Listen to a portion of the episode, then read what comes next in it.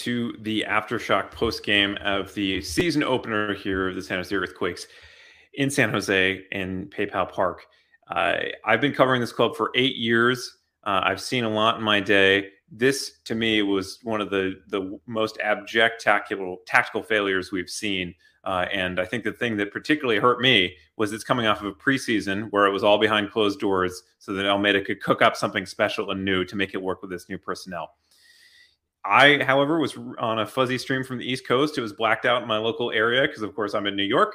What do you guys see in the stadium? Uh, was it any different than what I saw? Uh, and I'm going to start with Jamon Moore. No, Colin, I, I, think you're right. I think I think tactically it was a, it was a quite a bit of a mess. Now we have seen uh, home openers or openers in general that were just kind of messy, and that's kind of to be expected because there's nerves uh, for the players, and you know they're they're still you know working things out. They're still getting out the kinks the way that the things need to work the attack, the defense, both sides the ball.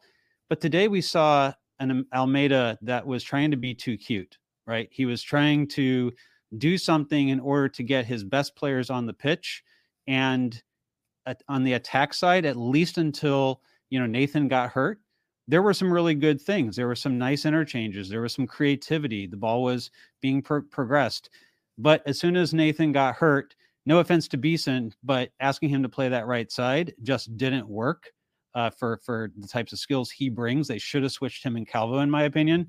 But Almeyda was married to a game plan where Calvo was going to be playing up high and and doing some other types of things, and you know he didn't change that, and the whole game went south. You know, for the earthquakes after after the, that happened, my opinion.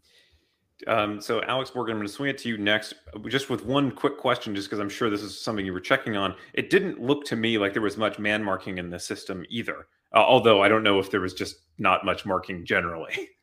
what did you notice? There was definitely some man marking, Colin, but I don't think it's an identity anymore. That's what I said after I watched their preseason game. I don't think you can call man marking system an identity. They still use it at points across the field, but uh, it, it's not the system the comprehensive system that it was in 2019 or even 2020. And, you know, I'm not entirely surprised about this game, Colin. The Quakes have not won a season opener under Matias Almeyda. This was their fourth and probably last attempt to do so, uh, and it failed. And, you know, I, uh, for that reason, it's the first game of the season. I try not to be too reactive. Um, but the problem with this one is that it felt like it's a lot of the same problems that they had last year, that they had in years past. And it's just recurring problems. And even though Almeyda tried something pretty radically different today, and I give him credit for that, they still had the same defensive vulnerabilities that plagued them. They still had the same sloppy mistakes, and they couldn't compensate going forward. I think you know, for about 15 minutes, I was optimistic. They were making good combinations going forward, but then the Red Bulls really just shut them down and clamped down that midfield, disrupted their flow, and it was all downhill from there for the Quakes. Uh, Robert Jonas, you're one one of the few people who has even more years around this club than I do, um, almost twice as much as I do. Uh, where I don't know. I, I, guess can you put this in kind of a historical context? Is this just a, a slow start, or is, does this feel like there's a trajectory here? You know, it it's that's a great question because um, I think I noticed, you know, part way through the game, especially after uh, Nathan went out, that you know the team just didn't have the same on-field energy that you know maybe they did when he was on the field but you know we know he came in with a gimpy knee and uh, you know which whether it was the, the knee that was previously injured or a new knee injury that occurred you know that that really sort of disrupted things. Um, i spent a lot of the, of the game watching how the quakes uh, offensive players sort of interact uh, interacted together and how they kind of dealt with the new york defense. Um, in the same way that the quakes defense just uh, seemed to get picked apart at times especially trying to play three in the back and you know I guess fullbacks are not a thing anymore. Um, the New York uh, Central three defenders were solid. I mean, throughout that game, you know, just put on a real kind of master class that uh, the Quakes should be watching the tape of that and, then trying to emulate that as they try to recover from this one. Um, and we're going to swing it over to Matias right now. Hello, everyone. Thank you for being with us this afternoon. We are joined by head coach Matias Almeyda. If you have a question, please let me know in the chat. We're going to begin with questions in English using Augustine as a translator before kicking a question or two in Spanish with no translation if there are any. Let's go ahead and get started with Jamon Moore. Unmuted.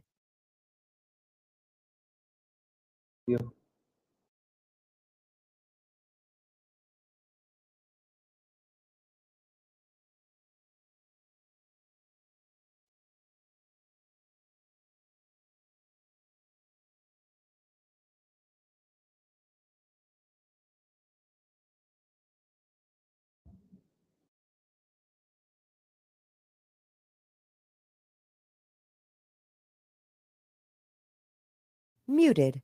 Creo que eh, hubo momentos interesantes en el partido. El equipo arrancó bien ofensivamente. Eh, después, afortunadamente, se, eh, se hizo más Nathan y tu-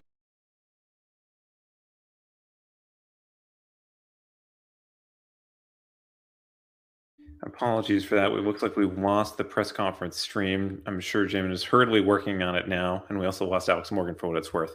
Uh, and we'll get back to you as soon as we can. Um, Jamon, can you at least tell us what your question was? Because that was on mute.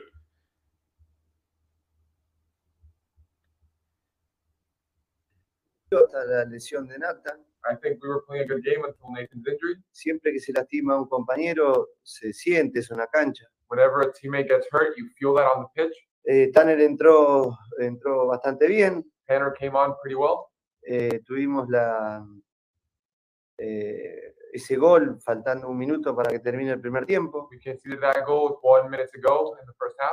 Tuvimos buenos pasajes eh, eh, durante el partido de buen fútbol. We had good moments in the match with good football. Siempre que uno empieza a elaborar otro sistema, lleva un tiempo. Whenever you start to utilize a new system, it, it takes some time. Hay jugadores nuevos. There's some new players. Eh, pero bueno, lo veníamos practicando y, y el inicio no es el esperado, pero dentro de, de lo que se trata de esta derrota, vimos cosas interesantes. Ahí volvimos a cometer errores. The Okay. start wasn't the one that we were uh, hoping for, but we did see some interesting, interesting things within uh, the match. Y bueno, se trata de empezar a corregir de nuevo y, y seguir mejorando en las cosas buenas que hizo el equipo. Now it's about correcting the things that we've uh, done wrong and insist with the good that the team did. Jugamos contra un rival que eh, de los que enfrentamos es uno de los que mejor ejerce la presión. We were up against a team that, um, out of all the teams we played, they're one of the team that presses the best. Cuando lográbamos romper la presión teníamos el control del juego When we were able to play out of their pressure, we were able to control the match. y sabíamos también que nos podían lastimar de contragolpe. And we also knew that they could hurt us on the counter, Y bueno, eso no lo podemos corregir. and we weren't able to correct that. Eh, entonces hay cosas buenas y hay cosas eh, a mejorar. So there were some good things and also some things to be improved on.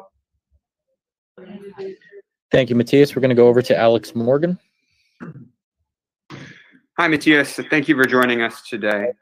Um, my question is about the defense and what you think went wrong with those three goals. Do you think it was a problem with transitions in the midfield? Was it more spacing at the back with the defenders, um, or mistakes versus you know a systematic sort of thing that went wrong? You know, how did you assess those goals?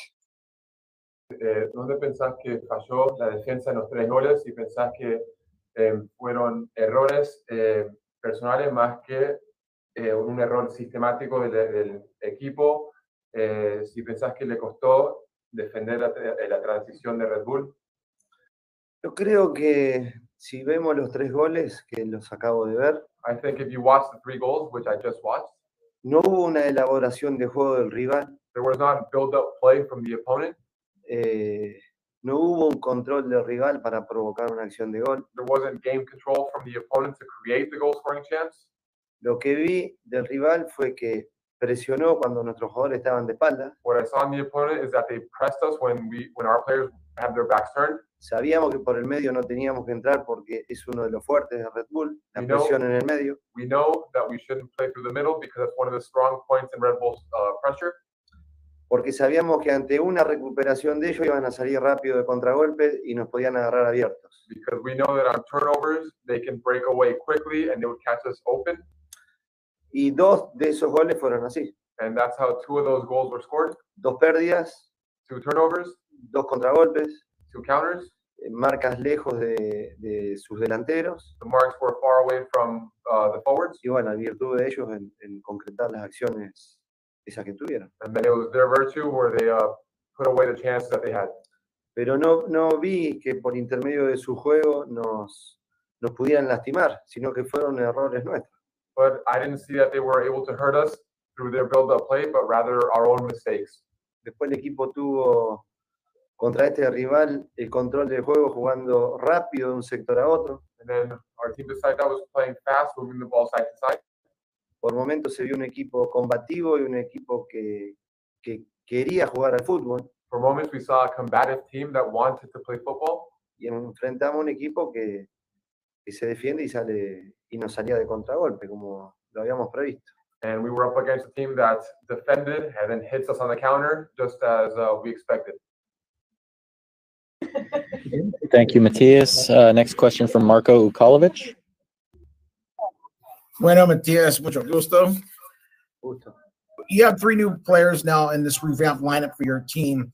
How long do you feel it's going to take them to uh, build some chemistry and gel and get the results that you uh, want them to create for your team this season? Thank you. Y que hoy fueron tres jugadores nuevos en el equipo.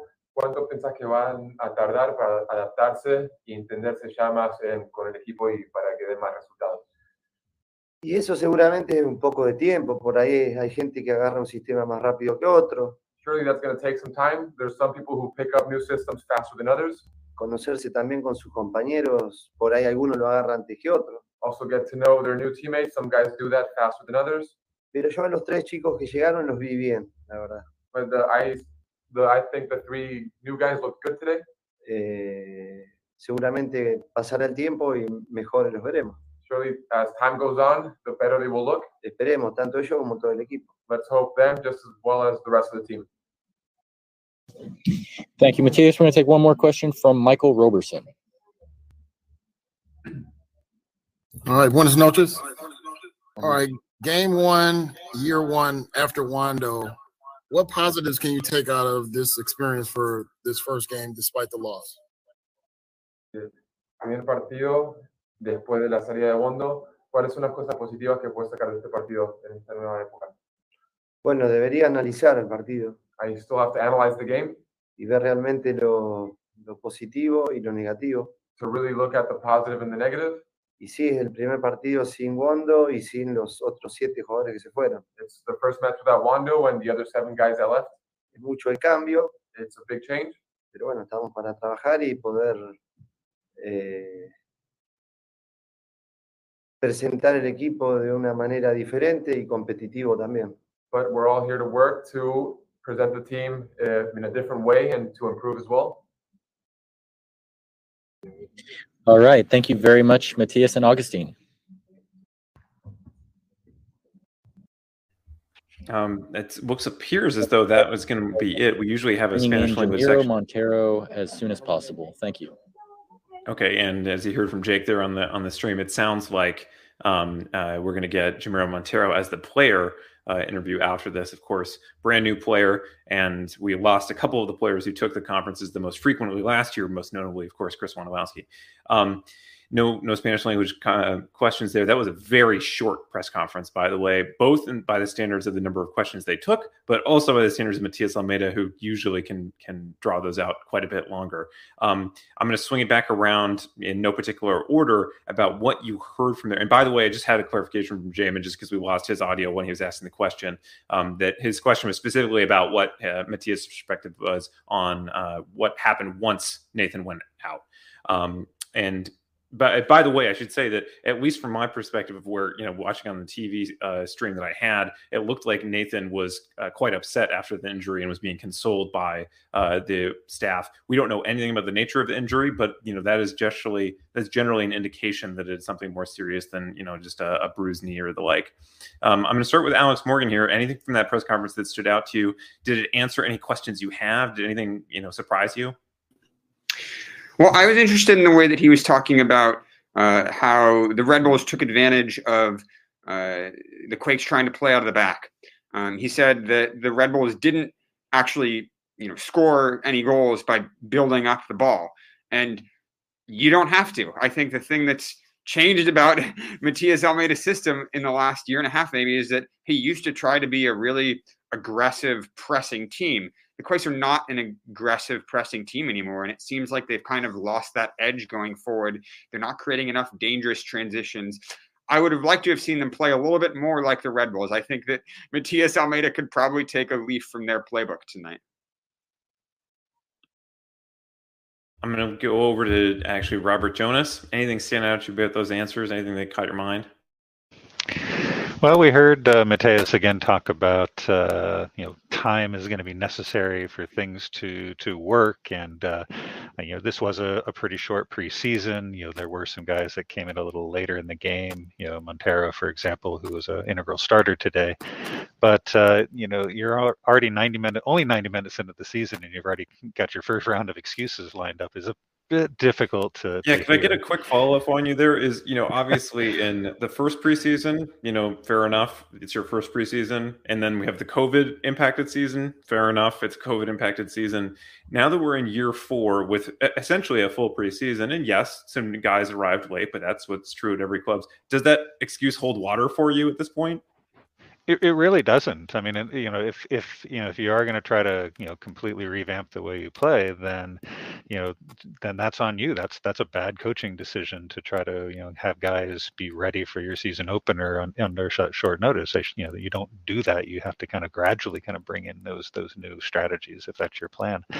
Um, it's disappointing to hear. This is another home game they've dropped. Uh, you know, they won only five games at uh, at home last year, and just as many on the road, and, and were well out of the playoff position. You know, these are Eastern teams that uh, you should be taking advantage of, and, and that's that's what's uh, quite disappointing to hear that it was just a, a game he's looking at as like, well, we hope to learn and we hope to get better.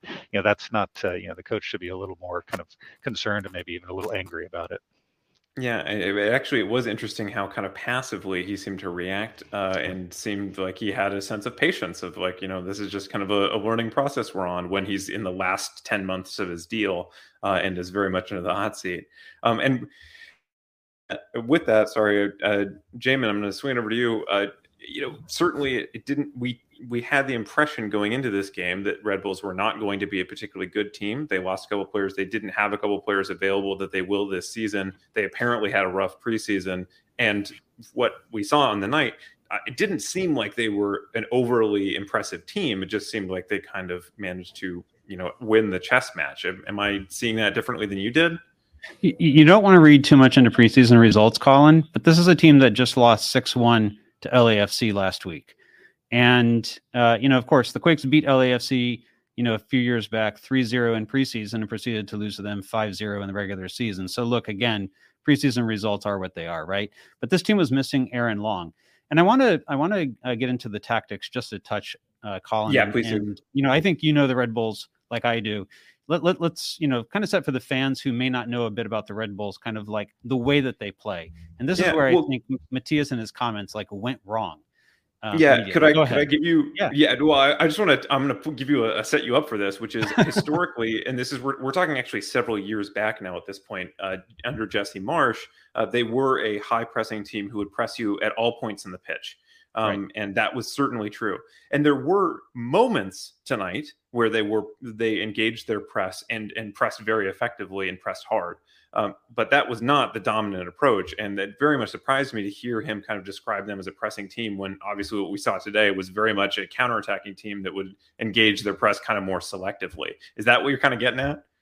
Yeah, what I wanted to to talk about though is is what happens when they win the ball. So uh, the way that Almeyda approached this game was his thought process was we want to stay out of the middle of the pitch against the Red Bulls because when they win the ball in the middle, they immediately progress it as high and as fast as they can, right?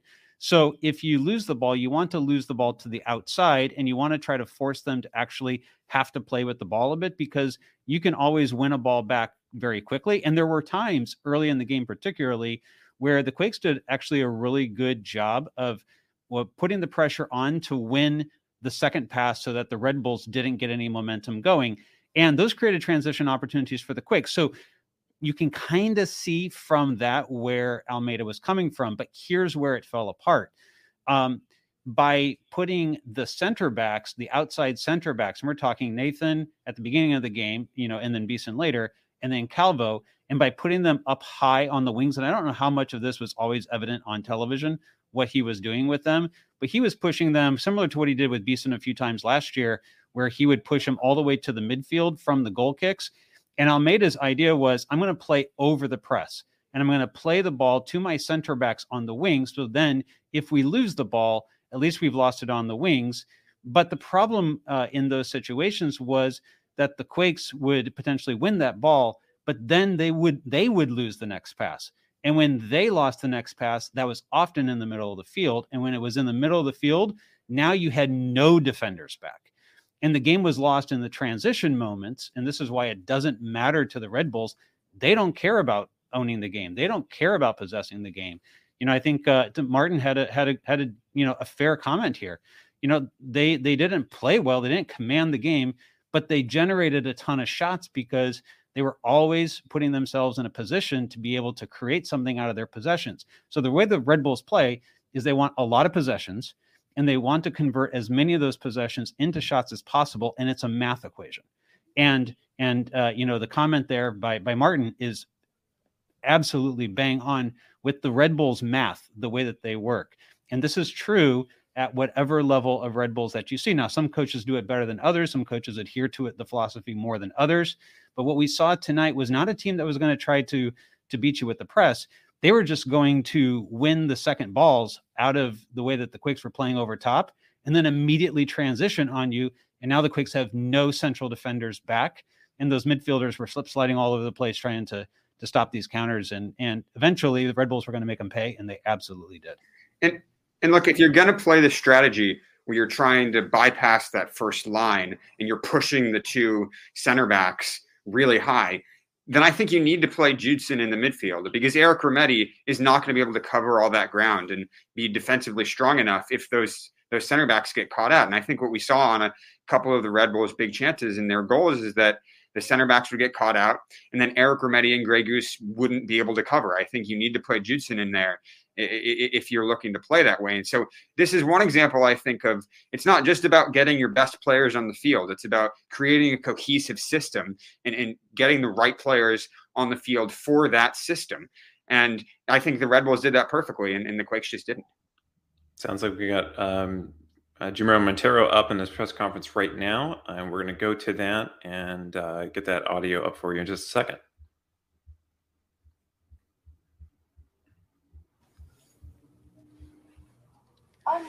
Hi, Jamiro. Thank you for taking the time today. Obviously, it's your first game with the team. You guys tried some creative things on the attacking side, some of which worked very well, created a lot of danger early in the game. But it felt like the Red Bulls really took advantage of transitions when there would be mistakes with the ball, and they were able to get out there oftentimes with more numbers than than uh, you had back in transition. How, what can you learn from this? You know what what needs to, to change here in order to bring some more defensive solidity while you're attempting some of these creative attacking uh, uh, chances? Thank you.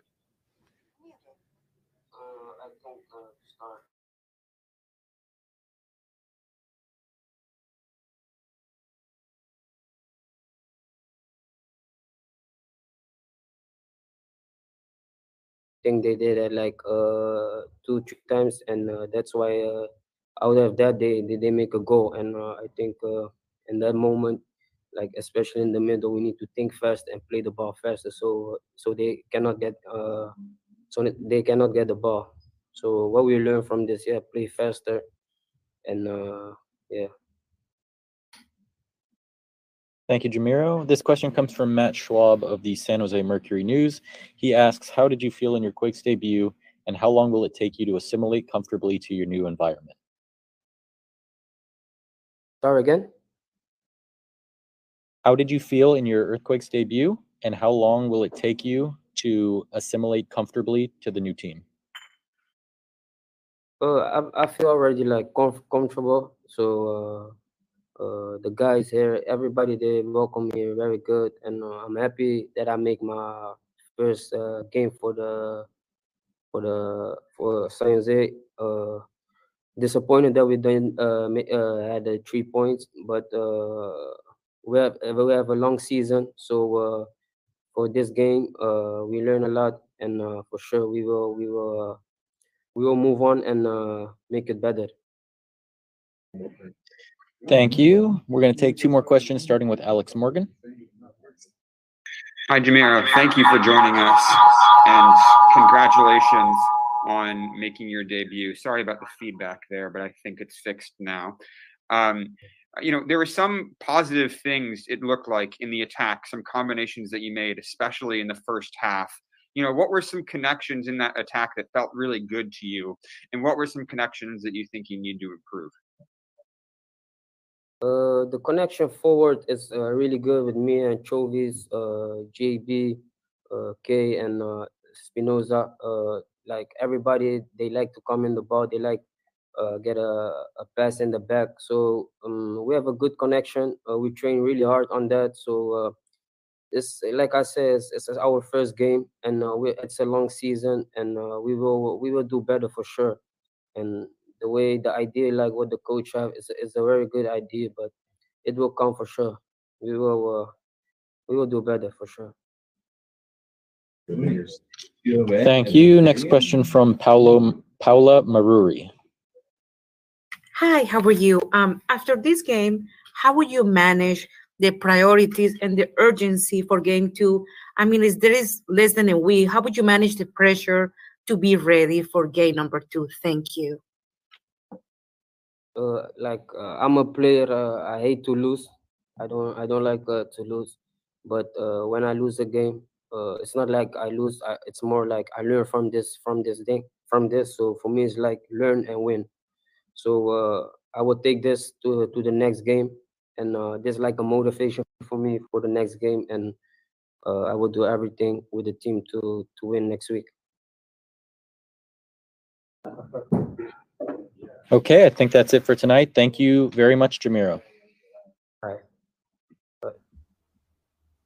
Another tight presser Okay, we guys, have. thank you very much for being with us this afternoon, and we will see you next We Saturday. get that presser audio out. Um, there's another tight presser that we got. Just a couple questions into Jamiro Monteiro, the Quakes' new designated player signing that they acquired uh, through the Philadelphia Union. Um, b- by the way, I just want to you know put f- flag for everybody. Just that that tactical discussion with Jamon and Alex, I think is uh, is spot on and it's really insightful. You know, I'm I'm not someone who played the game at a high level. I think that that kind of helps us understand it. But I actually kind of wanted to zoom onto a, a slightly more fundamental question. Um, yeah, we can get. I don't think. I mean, quite frankly, I don't think anything that Monteiro said is, is needs like a specific discussion per se. Um, but Robert, I'm going to turn it to you on a kind of a more fundamental question you see, you know, Monteiro looked pretty good to me today. You, you know, he looked exactly what we expected, and we've seen him in the league for three years, so he's a known quantity. Um, and you know, you can see, you know, Chofis had a couple of moments of brilliant, and you see a couple, you know, uh, quality individual moments there. The thing that struck me was like, I'm not convinced that these players are bad. You know, we keep on, you know, we keep on getting the excuse from Matias Almeyda that he's not getting enough investment. He's not getting the players he wants. You can't convince me that the San Jose Earthquakes players that were on the field today were worse than their New York Red Bulls counterparts. Then again, again, I'm far away. I'm watching on a fuzzy uh, screen far away. Robert Jonas, is this team actually lacking quality? Um, you know, I'm going to take what you said there and just sort of continue it going. When you have good players, and these are very good players. If you watch them individually, they have skill, they have talent, they they they can do a lot of what's asked for them in those positions. Um, but uh, when those pieces don't fit well together, when they don't uh, play well together, that's not necessarily you know fully on a player. That's that's your coaching. That's your coaching staff. That's got to get the guys to to be able to play together. You're absolutely right. I you know I, I was watching Monteiro very very closely at times and very impressed with the way he was able to to you know keep the ball, get out of pressure, take fouls, take many fouls, and and uh, you know kind of keep the possession in that way. You know this was a team that was almost two to one possession in the first half, despite you know being down a goal and and just not looking like a better team. You know that wasn't about controlling the ball. It was just what what what, what did they do with it? And yeah, Chofis had a couple of moments. Uh, we haven't even mentioned Cade Cowell tonight because. Uh, can't remember if he played the game at all to be honest with you. There were just times where because this team was not advancing the ball with a with a regular style with a regular way of playing that these individual stars uh, these individual talents were not shining in a way that uh, you know was consistent enough to to put together good scoring opportunities to to really test the red bulls defense and make that goalkeeper work. And that's something that you know it's again you can't fault an individual player for that. Uh, you, you want them to be able to work together but you, you have to look at your coaching staff too and, and make sure that they're preparing the guys the right way It seemed it seemed telling, by the way, that he the first you know the group that he was mentioning that he had good chemistry with are people like Chofis who are high technical ability players um, that you know kind of play in similar parts of the pitch to him. Uh, obviously, that is a good important thing to have chemistry with them. Um, and he was talking about those attacking progressions. Not a lot of discussion about those, you know, defensive duties, uh, which is, by the way, you know, Monteiro does have a good reputation as a good, effective presser. Um, but you know, we we didn't, you know, it wasn't on show today because you know, it didn't look like there was a good setup for it. Um, Alex Morgan, I guess similar question to you is like, is there anything that worried you about the quality of this team vis-a-vis other MLS teams, and with a particular eye to the newcomers? Obviously, Monteiro looked pretty good. Calvo, though, was a was a very different discussion. So I guess perhaps I would center my question to you on on that. You know, what was the good, the bad, and the ugly of the Calvo performance, and does it say does it indicate that the team is lacking quality? Look, Monteiro looked good on both sides of the ball. I thought his defensive effort was good. He was actually quite good in transitions. I think he was one of San Jose's best players in transitions. I thought Gregus was good on both sides of the ball. And I think we probably got about what we expected from Calvo, which is that he offers a lot of leadership, uh, generally competent. And I think the Quakes were looking to him in the build out and in the defensive organization. And every once in a while, he kind of makes a glaring error. And I think he he slipped in one of the defensive plays earlier and it's kind of hectic and it's kind of chaotic and, and that's about what i expected so i'm not entirely surprised the thing i think about the tactical performance that was most concerning to me was how the quakes were supposed to get the ball forward and score goals. This is what i kept asking during preseason. How is this team set up to score goals? What are the ways in which you are looking to score goals? And the answer I kept getting was we are looking to utilize our pace up top and on the wings with Cade Cowell, with Christian Espinoza, giving them space. That's what the 352 is doing. It's giving them space as wingbacks to really pummel the opposition on the wings you know, when you have Ebobisse, when you have Benji playing up top too, that's more pace up there. The Quakes completely didn't do that today. Cade Cowell rarely got on the ball in space. Christian Espinoza didn't really get on the ball in space either. And so in that sense, the system was a failure. It didn't get the ball in the positions it needed to be to, to the right players. And and that was what was most concerning to me about this performance because that's what they spent preseason trying to do, figuring out how to get the ball to Cade Cowell and Christian Espinoza. And they didn't do that. And look, they have plenty of talented players. Chofis had a brilliant flicked header, and Monteiro also had some bright moments. Just because of the quality and the talent that they have on this roster, there are players that can unlock the game at times they really need it. And uh, Chofis did that pretty consistently last season, right? In, in, games where the Quakes looked like they were losing, Chofis showed up and he scored a crucial goal. He unlocked something with his skill, but that's not a coherent strategy, right? Matias Almeyda is not adding any value to the team if the strategy is just let's get the ball and have Chofis do some magic, right? In the attacking strategy today that, that Matias Almeyda had planned, I don't think that worked. Uh, Jamon, you're the expert in where goals come from. Um, where do goals come from? Let's let's make it less about the like the analytical foundations of it, and more about like where do they come from and the personnel in this team. Uh, and and I'm not saying like the way that he currently set it up, but can you imagine combinations of players that would generate the kinds of good chances that you like to see analytically? Well, you, you can, and you actually saw it at times tonight, and and where you saw it was when Jeremy Ebobisse was able to get out in front of the play and they were looking to him with with through balls.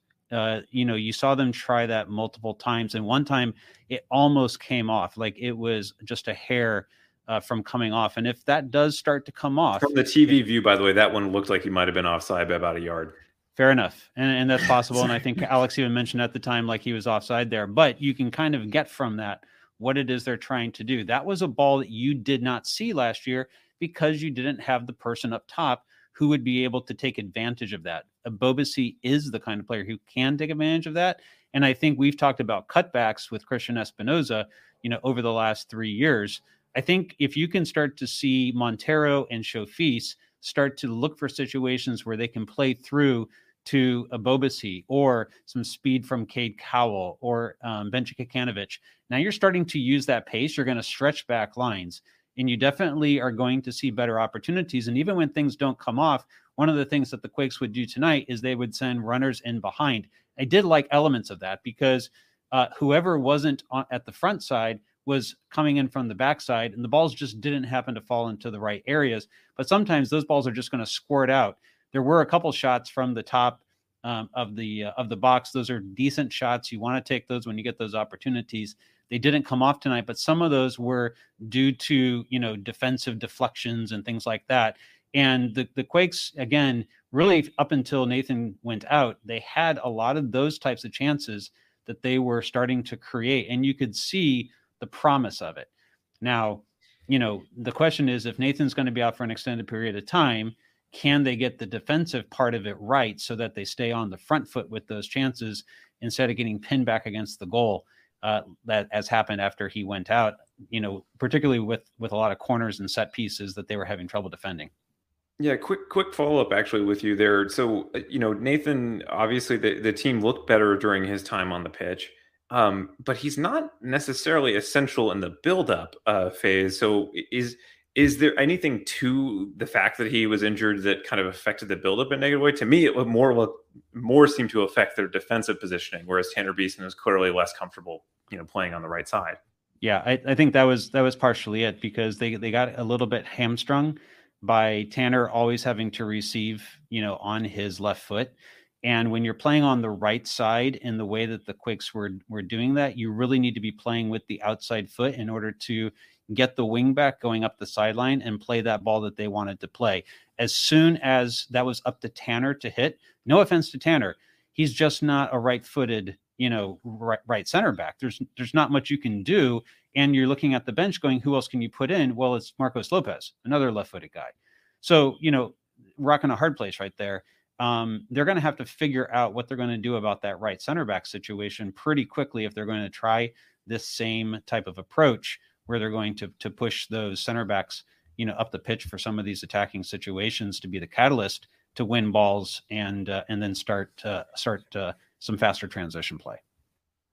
So a lot of the things that you two, Alex and Jamon, have just kind of highlighted seem to be various versions of putting players in the wrong tactical position to succeed. Obviously, the Tanner Beason one was forced in the moment, although I'm going to get back to that. Um, the you know Francisco Calvo, if he's going to make those kind of marauding runs through the middle or do kind of that avant-garde defending, he needs somebody covering for him. You know, and you have Jan Gregus, who's a good player, but not not covering a lot of ground. He's not particularly quick.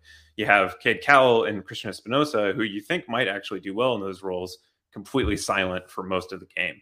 Uh, you know, you have a lot of kind of square pegs around holes.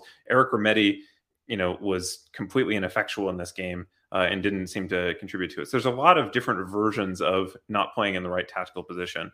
But it kind of had me thinking. I'm to like zoom out for a second on okay, but what personnel do you have? Like, why are you playing a three man back line if there's only four center backs on the roster total? Um, and one of whom you just got in the draft, and you know who knows if he's ready to even play at this level. Um, and there's a lot of things like that where it doesn't seem like there's necessarily the right personnel to do that kind of setup that he has. Um, and that got me kind of thinking of like, maybe this is just a great example of Matias not being willing to work with the long term project that Chris Leitch has come through with. So, Chris Leitch has a very clear kind of uh, approach that he's gone in this offseason. You know, there's some kind of very distinct areas that he's going for, there's particular kinds of players he likes. Um, you know, he brought in Jean Gregus, who is probably going to be a good player for us. Uh, but, you know, Monteiro looks good. Calvo obviously had a rough game, but I can imagine a world in which he's put in the right situations. But if he's put putting all these players in all these wrong situations, is this just evidence that Leitch and Almeyda are fundamentally not on the same page? And I'll put that to you, Robert Jonas. I think I think it's a great question, and um, you know, it got me thinking as you were talking there that uh, you know coaches past here here with the earthquakes uh, didn't try to overcomplicate things. Um, you know, you, we go back to the old Frank Yallop days, and it literally was put 11 guys on the pitch and a ball and, and let them do their job. And and even Dom Kinnear was was uh, you know had a had a had a very sound approach to the game. It didn't try to you know try to make things too special or too complicated, and and it was effective at times. It wasn't going to you know win every game, but it was going to keep this team in it. Um, Almeyda sometimes you know does you know kind of bring in these creative elements uh, in his game plan that you know take uh, maybe a larger roster, like he says, or maybe it takes uh, all the lucky breaks. And and this is a team that seems to be prone to making the mistake that costs them dearly. Like again, another couple of goals today. You could call mistakes, but I guess you know they were earned mistakes by the Red Bulls, not necessarily the Quakes giving up the game. So that that sort of uh, longer vision um, maybe uh, gets accelerated a little bit. You know, I, I hate to you know put a coach on the hot seat after one game, but uh, you know this is you know definitely sort of a lame duck feel sometimes. And uh, if the players don't you know kind of respond to the coach, you know there there may be a, a change sooner than we expect. Um, that would be you know just a, a dramatic change or really a dramatic moment for for a team that just needs some level of stability. But when when you kind of see a game like tonight and and don't feel confident in, in how the game is being approached, that stability is going to be reached, then you know you know go team chaos, I suppose. Uh, some something to you know kind of re-energize folks again. You know, the other aspect to your question I wanted to talk about too is uh, you know we had the uh, the press box uh, window open today, which is which is great. Uh, it's nice to kind of get a feel for how the crowd is is sort of paying attention, you know, the buzz. And it was it was quiet. It was restless. It wasn't really an engaged crowd for a lot of the game. They did get the equalizer. They got people pumped up, and almost immediately the Red Bulls, you know, sort of put a put a stop to that. And even in that, you know, throw everything at the uh, at the at the defense near the end there before they gave up the third goal, there still wasn't sort of a sort of a lift from the crowd. It didn't seem like they were anticipating that the equalizer was coming. It was more like, okay, let's let's see, let's see, you know, you know, not on the edge of their seats, and and that's something that you know, if if uh, you know this team can't even you know kind of get the you know a, a season opening crowd and excited, that that's that's got me a little bit concerned about what we might see next week against Columbus in terms of atmosphere and and just what that does for kind of the player confidence as well.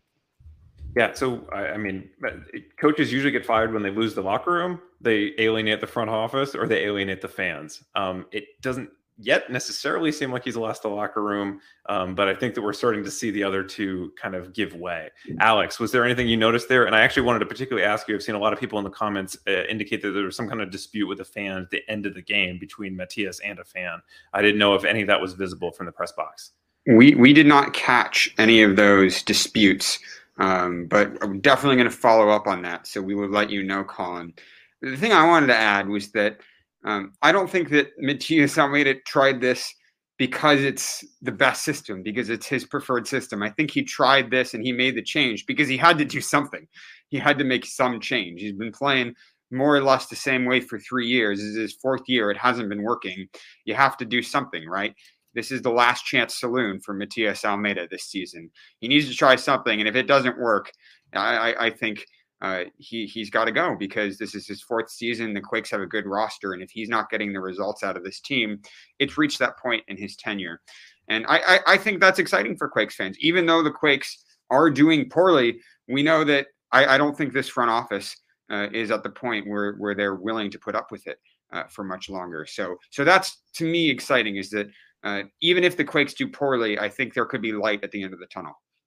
Um, Jamon Moore, uh, you know, I just I don't know if you want to put on your psychologist hat, and you can follow up as you see fit. But um, you know, sometimes we see petulant Matias. This wasn't necessarily petulant Matias tonight, which actually kind of struck me as odd, given how poor the performance was, a season opening loss and how much pressure he's under. I mean, Robert's putting him on the hot seat after one game. I had him on the hot seat several years ago, so I think a lot of fans did too. So I was just kind of curious of your reaction of did you, did that strike you in any way, and do you think that and what do you think about this dynamic between new GM and new coach, which in many instances is usually a harbinger of change? Well, if if people didn't catch it, I do want to mention that I, I think it's really worth uh, watching the video that we put out. I mean, it was late last night and then uh, uh, promoted it earlier this morning. My conversation with Carlos Eustace, because I think there's a lot of really useful perspectives uh, that Carlos provides in that, and, and kind of some insight into Almeyda and kind of the you know the person that is Matias Almeyda and what motivates him as a person and and Carlos had a chance to to observe him back in Mexico um, as a player in the Chivas, you know, organization for a period of time, and uh, and and you know, a fan um, of that of that team and that organization for a long time, and and uh, so, you know, he's been watching him all these years, and and certainly from the perspective of of someone who's seen him win championships, you know, I, I think like it's it's easy to bring a, a quite a bit of a different perspective to to the Almeyda persona. That said, we have to live with what we see here in San Jose. And what we see here in San Jose is a coach that is unable to implement his identity successfully in Major League Soccer. And for the last two years has now been tinkering with trying to find something that'll actually work. I don't think that he really has ideas of exactly how to fix this team. Now, if it was if it was me, you know, and I'm not a I'm not a coach, but if it was me, I would be starting with something much more basic. Make sure that my players have it, that we've got the spine in place, that we've got you know the solidity in place. Maybe we were grinding out zero zero draws at the beginning of the season, and yes, that might be boring to the fans coming in on opening day. But to me, that beats this idea of let's play this wide open game and it's a wild, wild west out there, and we're just going to throw caution to the wind defensively and try to throw numbers forward and try to make it exciting because this is not working um, and has not worked. And it's not going to produce the result that is going to get this team to the next level.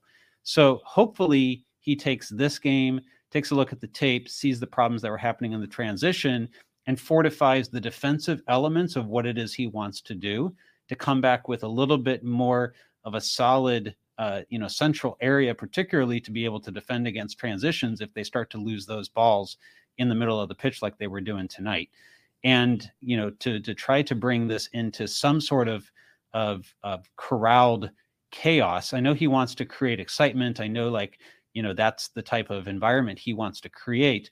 But you also have to have something that is not going to just put you out there and give up 20 shots in a game, half of which were actually high quality shots. And the Red Bulls could have easily, you know, scored scored many more goals from this game had that happened. I talked with a um, a former player, not a Quakes player, at halftime and said, "Have you seen this before? Have you seen this type of setup before?" And and he said, "Never." Never have seen a coach try to do what Almeyda is trying to do tonight and I get it. He's trying to some stuff and he's trying an experiment. And, and I think like we understood that there was going to be some experimentation going on. I just don't think that's the right way to start off this season, particularly when the Quakes have a lot of their home schedule in the front of the season. Because every game that you run out there and you get boat race like this, you're going to just lose points. And if the Quakes lose too many points at home from the beginning of the season, they're going to be on the outside looking in at the playoffs again. Yeah, and by the way, when you have, I was going to say, you know, remember there's, you know, three groups that can lose faith. Obviously, the front office has kind of lost at least a certain amount of faith because they haven't extended him and, you know, haven't, you know, kept the GM who brought him in. The fans are starting to get reckless. When if you don't have an idea of what to do tactically, the locker room goes, and we've seen that a million times uh, across this sport, across the world. Uh, and so I, I think that would be something to keep an eye on. Um, and Jamon, I just wanted to focus on that um, that tactical thing. I, have been racking my brain. You know, obviously since the preseason we couldn't see it, but we've had some notes from Alex Morgan who you know helped us kind of understand a little bit. We have the way that lineups are posted, uh, and I've been racking my brain this entire time for like what are things that are even remotely close to this in world soccer history. The two things that I came up with were uh, Newell's uh, era and early 2000s Argentina era Marcelo Bielsa playing a 3 3 1, which was later revived by Pep Guardiola or the 1990s Ajax teams under Louis van Gaal, who had a 3-5-2. Those are the only two things that are even remotely in the same uh, picture. And the fact that those are not common systems throughout the world and that they're only employed by people who are considered to be great geniuses of the game, or Louis van Gaal's case, at least at the time, was user are no you know, Marcelo Bielsa. I'm sorry. and I think that that's where we're at. He had an identity and, and principles and a tactical approach that made some sense when he came into the lead with his crazy man marking system. It had its flaws, but there was no doubt that the team was all singing from the same hymnal. Now there's no hymnal at all, uh, and it does not appear to me to, for there to be a pathway. Uh, so I kind of, I mean, I'm going to push this show towards the end. We're you know getting towards the hour mark after two very short press conferences. Um, I'm interested. What is the pathway from here? Uh, first of all, what could it be? And I and for each of you at the top, I want you to tell me what will it be. I.e., do you think Matias Almeyda fixes this? And whether or not you think he does, what is the pathway forward? Uh, Alex, I'm going to start with you. That's a big question, Colin. Um, the gap between what I think will happen and what should happen, I think, is is probably fairly large, Colin. I think uh, one of the ways in which this team uh, starts to improve uh, is to try to play through the midfield. I think. I think they kind of backed out of that challenge today. I think they have the players in the midfield to do that. They signed a bunch of midfielders, right? You brought in Gregus, you have Remedi, you brought in Monteiro, you have Chofis, you have you, you have Judson, you have so many midfielders, and yet today they were trying to bypass the midfield and play around the midfield. So to me, that doesn't make sense. If you're going to try to set up the team this way, you got to go for it because they had, I think, a lot of really good triangles today on the field. They had a lot of good positions and a lot of good combinations. But at a certain point, it just felt like they they were getting harried and they sent the ball long and they got flustered and they didn't really commit to that. And, and, and Matias kind of uh, only went halfway with that strategy. So I think the midfield is the, the place where you start if you want to address this problem. And uh, I have absolutely no idea if Matias Almeyda is going to be the man to do that. Uh, I'm not optimistic after this game, but it is still the first game, and and I think he deserves the opportunity uh, to try to get this team uh, to where he wants it to be. Robert Jonas, um, those two same two questions. You know, what mm. is the pathway back, and will Matias be able to actually convert or to achieve that? Yeah, it's uh, you know after the game I had a chance to run into uh, a couple of the TV uh, TV folks, uh, Danger and Passarelli, and you know, we just sort of shook our heads a little bit. And, uh, you know, the same refrain we heard from Jamiro in the press conference it's early, you know, it's just one game. We've got, still got a lot of season to go. I'm always a little wary of that because, you know, while there are 34 games on the schedule, um, if you give up three points on the in the first game versus the last game, it's still three the points you're giving up. So you can't just sort of, you know, kind of use your first month of the season as a sort of a throwaway. Having said that, I'm going to let Matias use this first month as a throwaway month. And uh, we didn't really see the preseason, so we don't know exactly what was going on there. They weren't playing MLS opponents, so they didn't necessarily have the the kind of opposition to really test the system out. And now they're kind of entering their second preseason, if you will. You've got a, some Eastern Conference teams you're playing, which maybe take a little bit of the pressure off because you're not these aren't six pointers in the Western Conference at this at this stance. And if uh, you make some mistakes now, maybe you can uh, kind of right the ship and start getting consistent results when you start playing more of those games against the West. Um, but you know that's a that's a very short window to to get things right, and it's a pretty high stakes uh, second preseason that uh, he he might be embarking on here. But you know that's uh, that's kind of seems to be where things are at, and so to answer the question, that's that's the uh, the leash I'm giving up here. Fair enough. I mean, I think that's probably no secret to anyone who watches the show that I have zero faith in their his ability to do so. Jamon, do you see it any differently? And and and, and similarly, is there what is the pathway back for you? The pathway back for me, quite simply, is to let the center backs be center backs and the midfielders be midfielders. And I agree with Alex. Own the middle of the pitch. You have some really good midfielders. You played a 3-4-3 today because you wanted to throw more midfielders, you know, in there. You've got Monteiro, who for the most part was playing kind of on the left because he likes the left half space, although a little bit deeper than Chofis. You have Chofis who plays on the right because he likes the right half space, uh, a little bit higher up. You've got Ebobisse, you've got pace on the wings, you've got pace up top, you've got the ability for Monteiro to track back. If you put Judson on the pitch instead of Remedi, uh, then I also think you have someone who can cover ground going forward the same way Monteiro can cover ground going backward. And I believe you'll be able to handle some of the transitions better if you just let the center backs stay in the middle and don't try to play them up on the wings and create some sort of weird attacking approach. So for me, it's kind of simple. Like let the people, let the players do what they're good at doing, you know, in the positions that they're good at doing them. Now, you do have a situation if Nathan's going to miss games, okay, now you've got a situation where you got to figure out that right center back situation. And, and I don't think there's an easy solution there. I, I, I certainly would prefer Calvo over there than Beason because we know Beason is going to be very solid if he's on the left. But if you're sending Calvo and Beason up to the midline, and if you don't win the ball, you're going to get split open on the transition because you only have midfielders. I mean, let me replay something back, you know, for the US fans here. So many people here also U.S. national team fans. Everyone remember what happened when the U.S. played Canada recently. When Matt Turner played the ball into the center of the pitch, he had two players beside him, tried to play the ball forward, went into the center of the pitch, and what got, what happened? The ball ended up short. The Canada won the ball. The U.S. got ripped apart in the transition. There was no way to be able to recover. I, I felt like I saw the same movie over and over again tonight because it was like and, and when Greg Berhalter gets on with Bobby Warshaw, you know, on the U.S. national team podcast and says, "Yeah, I can." There's a number of mistakes that we made on that that particular play. Matias Almeyda comes to his press conference and says, "What mistakes? We didn't make any mistakes. It was the virtue of the opponent." So you know, we've got a serious kind of issue if that's if he's thinking that there's really no issues with that because everything about what happened in those situations is exactly what coaches are trained. If you go through USS F level coaching, CBA, whatever level you get to. Plenty, and plenty of them are going to be texting me tonight, by the way, about these comments. So, you know, they're everything that the Quakes were doing tonight is exactly what they're told not to do and how to prevent that kind of situation. And instead, Matias Almeyda opens the team up to those situations. And this is exactly what happens. So it's an easier, it's, I'm not going to say it's going to get fixed, but it's easy to improve it by just putting the players into their positions and letting them be creative. Matias is very good about giving his players creativity. Everyone says, I love to play for Matias because he gives creativity. Great.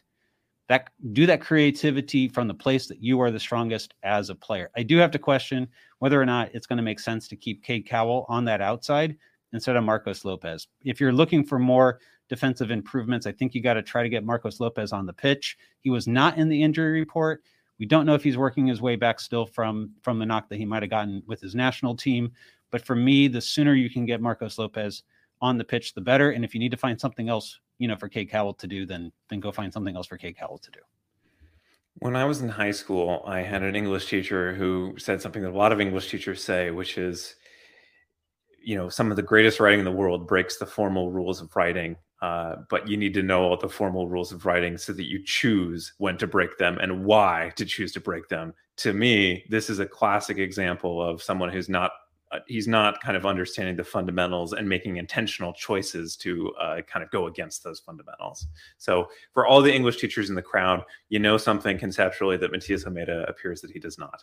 Um, with that, unfortunately, I'm going to have to close the show as we're coming up on an hour. Um, thank you, Jamon, Alex, and Robert, who of course are all there in Avaya, or excuse me, PayPal Park, as you can see, um, and uh, they are part of the backbone of the Quakes Epicenter team that we have assembled this year, uh, which is as large as it's ever been. I, am really impressed with the quality of the group that, that, I get to work with. We obviously have this show, which is the aftershock. We do post game and we do some midweek content as well.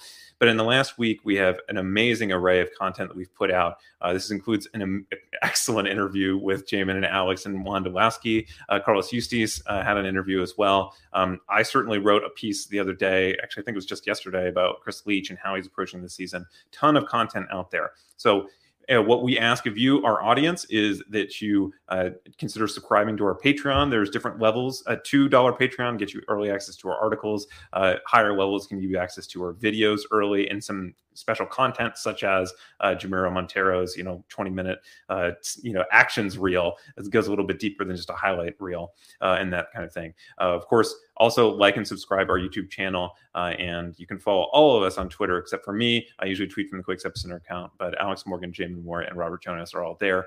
Um, and of course, the Quakes Epicenter Twitter account as well. So thank you everyone for uh, following along this show. You guys are a fantastic audience, and you make otherwise unpalatable nights uh, more palatable, just like this one. All right. Thanks, everybody, and good night.